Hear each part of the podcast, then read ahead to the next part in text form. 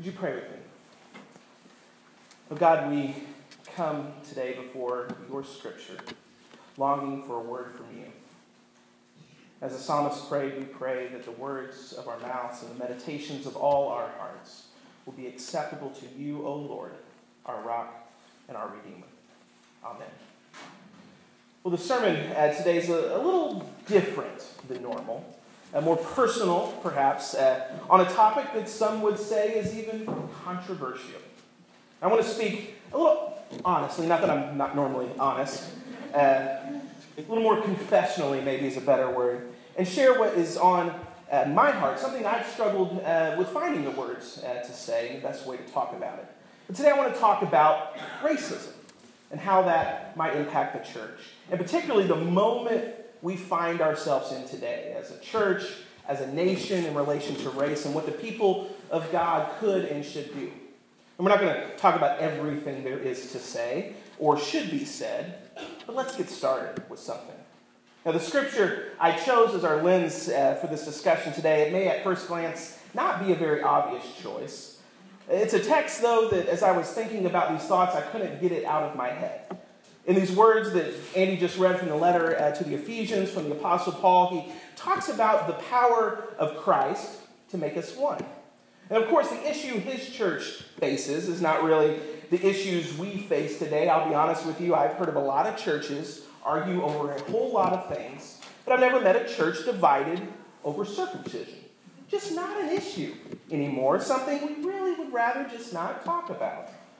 But really, though the church in Ephesus was divided between those who were circumcised and those who were not, the real issue was a lot deeper. Because the division was over Jews, Jews who kept all the Jewish laws, be it the circumcision law or feasts or dietary restrictions or customs and traditions of their faith. But they also believed in Jesus. They were Jews who believed in Jesus, but they still acted like Jews. And they were divided with Gentile Christians who were Christians like they were, believed in Jesus, had given their life over to Jesus, but had chosen not to keep any uh, religious traditions or festivals of Jewish laws and customs. And they sure were not, at this point in their life, going to be circumcised just because Abraham did, of no interest to Jewish or to Gentile people. But really, that's just the tip of the iceberg for their for the conflict between them. On the surface, the division is over religious practices, but underneath it all is uh, bigger than even the division among our own denominations. See, the practices of Jewish Christians were not just differences in religious practices with differences in Gentile practices. It, it went to the core of their identity, who they were as people, because they were Jewish. And that's why they did the things that Jews did. And Gentiles, they were racially not Jewish. And that term, Gentile, was a, a term given to anyone who was not a Jew, racially something different than a Jew. And so the division between Jews and Gentiles isn't like the division between disciples and Baptists or Protestants and Catholics or even Christians and Jews. It's much closer to our own societal differences between someone who's white and someone who's not white. Often we miss this because we get lost in all that old, ancient religious practice discussion, this talk of what they were supposed to do and not supposed to do, and we don't see that scriptures like this are words from the apostle give, uh, given to the church about race relations. That's what he's talking about. Jewish Christians were not okay with non-Jewish people being Christian, or they sorry, they were okay with non-Jewish people being Christians so long as they acted like Jews so long as they acquiesced to Jewish culture. And when Paul sees this happening in these churches that he himself often established, it's not acceptable for Paul. There is one baptism, he says at another place in his letter. Though a devout Jew himself, Paul kept the law and all the traditions. But he understood that in Christ, God's doing something new, right? He's bringing together people people who are not uniform in their racial makeup and their cultural practice, but in Christ, Paul says, and in the church, they are one. He writes in the words we just read that God wants so much for God's people to be one that God abolishes the law, Paul says. Some strong language for a Jew, but he abolishes the law because it's causing division. And God even becomes flesh, Paul says, to show us the way. And Jesus climbs on a cross to finally put to death the hostility between us so that we could be one new humanity, he says, in place of the two, thus making peace. Now, that's the text from Paul, but it is the heart of God, he says. This is the gospel. That's what the good news of Christ is about. The gospel destroys all lines of division. The gospel brings us together. The gospel exposes and offends our prejudices. The gospel uh, exposes those things within us that we'd rather not talk about and deal with, but we know are present. Be it a prejudice between Jew or Gentile, or white or black, or any form of division and prejudice, the gospel exposes it, all with the goal of making us one in Jesus Christ. Now, I believe that with all my heart, and I am sure that you believe the same. And I'll confess to you this morning, this is a sermon that I kind of wanted to preach for a while. As we've looked at over the last couple years, increased racial tension in our country. We see it on the news. We may not see it on the streets necessarily, but we see it. We know it's there. It's a hard topic to talk about. We don't often know how to find the language. And it's bothered me, my own hesitancy, because it's something I've talked about before, just not with you. It's been a big part of my ministry. If you read my newsletter article this month, I shared a bit of my own background, but one of the first churches I ever served was a black congregation in Abilene, Texas. I've worked as a community organizer in Dallas and New Orleans, primarily with black congregations, Catholic and Protestant. My work in New Orleans specifically was in very uh, kind of de- or segregated uh, schools. And we confronted some racism, blatant racism happening in public schools in the United States today. While we were living in New Orleans, in a predominantly black neighborhood, Marty worked at a multiracial church, First Grace United Methodist Church, and that experience of of church coming together across multiple lines really got into our blood. So much about my calling is connected to this topic. And it's not anything I chose, but something that God has kind of walked me through throughout my life through people, particularly a mentor of mine, Dr. Jerry Taylor. We talked last week uh, on World Communion Sunday about the reconciliation ministry, a big part of our denominational uh, work in our country. And that was one of the primary things that I liked about disciples. Because we had at least a, a, ministry, we were talking about it. And the church I was a part of didn't even talk about things like that. Of course, it's a struggle to talk about issues in a place like Norwalk, right? Because we're all, well, we're pretty much all white. And it's not because we have deep prejudices and we're just, you know, keep it white. That's the way we want it to be. That's not our issue. It's not our demographic.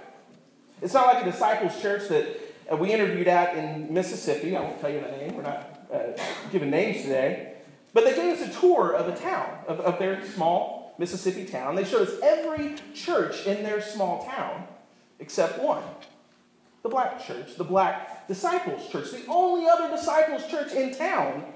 They would not show us as if it didn't even exist. Now, I knew it did and asked them about it, and they were like, oh, oh, oh yeah, yeah, yeah. They're on the other side of the railroad tracks, quite literally. For that and for many other reasons, we stopped talking to that church. I've never personally in my ministry felt like a minister I met, the Methodist district superintendent in southern Louisiana who used to be a disciples pastor. And when visiting with her, she told me her own story of her journey into a new denomination, which was connected very deeply to race. She, a white woman, gave a sermon in her small Louisiana town about race relations after an incident in their community. And her church fired her because of it. The Methodist Church welcomed her afterwards, and she became a Methodist. She also helped me become a disciple, but that's a, another story. Now, those aren't the problems I've faced in my ministry, and we don't have those types of problems here. I don't fear for my ministry if I preach a sermon like this, though we did put it its pastor appreciation month in the bulletin, but Chris did that. There wasn't any connection. At first, I, I thought, well, well, we don't talk about this because people might get offended or might accuse me of preaching politics from the pulpit. But I realize that's really not the reason at all. For me, that's just an excuse. The real reason is that I don't want that light of the gospel to shine on my own life, on the dark places that I still hold. Because it's easy to call out racism when it's blatant, when it's someone else's sin. That church in Mississippi was racist. And thank God we're not like them. But the issue of race that we face in America is often much deeper than that and not so blatant at all. There are a lot of different forms that it takes in our society today, and it seems lately we're trying to create even more new forms, new ways to offend whole groups of people. But the race problem in our country and with Christianity in America has primarily been a problem between people who are identified as white and those who identify as black. The founders of our denomination were slave owners. Now, they later, they later freed their slaves. They were slave owners when they began the Christian church, Disciples of Christ. Every Protestant denomination in America divided over race during the Civil War. And the oppression of people with black skin did not end with slavery. And it did not end with, this, with desegregation. And it continues today, not so blatantly, but perhaps even more insidiously. And my mentor in ministry, Dr. Jerry Taylor, he was the one for me that opened my eyes by inviting me to work at his church, by introducing me to people who I never would have met without him, whose stories I had to listen to. And I heard for the first time in my life and learned of their experience that I should have known, but I didn't. Because I'm white in America, there are certain things that I just don't have to know. I don't even have to know that I'm white. I'm just me, right? But so many of our brothers and sisters know from the minute they walk outside who they are. See, no one's ever followed me around the store because I'm white. No one's ever locked their doors at the intersection when I pull up beside them or cross in front of them. No one's ever pulled me over for doing anything because I was white. For other things, yeah, but not because of that. I've never worried that my son would be mistaken for a criminal or a thug because he likes to wear hoodies. But I have friends who've had conversations with their kids, kids younger than my son, what they call the conversation, so that their son will be protected and safe. Now, I've had challenges and I've had oppositions and I've been pulled over plenty of times. I've been worried about my kids before for many reasons, but none of those things were because of my race. I'm never, by virtue of my appearance, scared or worried anybody. I'm just not a scary guy. But my friends who are black, those who I was able to worship with and work with and work for, and those I went to school with, when they tell me their story, it's very different than my story. And their experiences are so different than mine. I didn't know it until they opened their life to me and told me about it. And I should have known their fear and their pain because they're my brothers and sisters in Christ. But I didn't. It wasn't part of my experience. And learning it, I could have interpreted it as them saying, as them blaming me for being white, as if it's all my fault and I'm the bad guy. But that's not what they were telling me. And I could have taken it as a criticism of, of all law enforcement officers that all were racist or bad apples. But that's not what they were telling me either. They were sharing with me simply their life, telling me that there is still a problem in our world today. That today, in 2016, that under the guise of, of resisting political correctness, people think that they can say the most awful things about other people, be it on social media or among friends or straight to someone. That today in 2016, a former grand wizard of the KKK thinks now is an opportune time to run for political office. That today in 2016, which is almost 60 years since Martin Luther King was assassinated, that there's still so much innocent blood spilled and so much hate and so much division. My friends, help me see that even though I would preach, we are one in Christ and say all are welcome, and in my heart, believe it to be true and believe that no one is any less than in the eyes of God or in my eyes because of who they are, that I still cannot deny someone else's experience. And it may not, it may not be my fault, but as a child of God, it's my problem. It's my problem because of this thing we call the gospel. Because the gospel of Christ tears down walls, it brings people together. That's what it does. And if God is willing to abolish the very law that God gave in order for people to come together, what would God call us to do in order to make such a reality happen in our day? If God is willing to become flesh, and in that flesh to crawl on a cross and die because of people's hate, what are we called to do? Can we listen to others who are crying in protest? Can we turn our attention away? Can we ignore them? Or must we pay attention? We, as the people of God, we must care because the gospel compels us to. And one of my favorite pieces of writing, a letter that were I on the council today, picking the books of the Bible, I would probably throw this one in. It's a modern day epistle written by Dr. King, the letter to the Birmingham jail. If you haven't read this, just Google it, it's all online. But the letter was addressed to white clergy like me, specifically to eight particular white clergymen who were all from the city of Alabama. King had come into town, and they published a letter in the paper condemning what he was doing, but supporting his cause. They believed in the cause, they just didn't think the way he was going about the cause was right. That he should have stayed in his hometown, dealt with his own problems, and let the pastors and the people of Birmingham deal with theirs. And King wrote this letter while in jail, arrested at, from being at a protest. In the letter is this more famous quote from the letter that you may have heard. He writes, I'm in Birmingham, well, because injustice is in Birmingham. Just as the prophets of the 8th century BC left their villages and carried their thus saith the Lord far beyond the boundaries of their hometowns.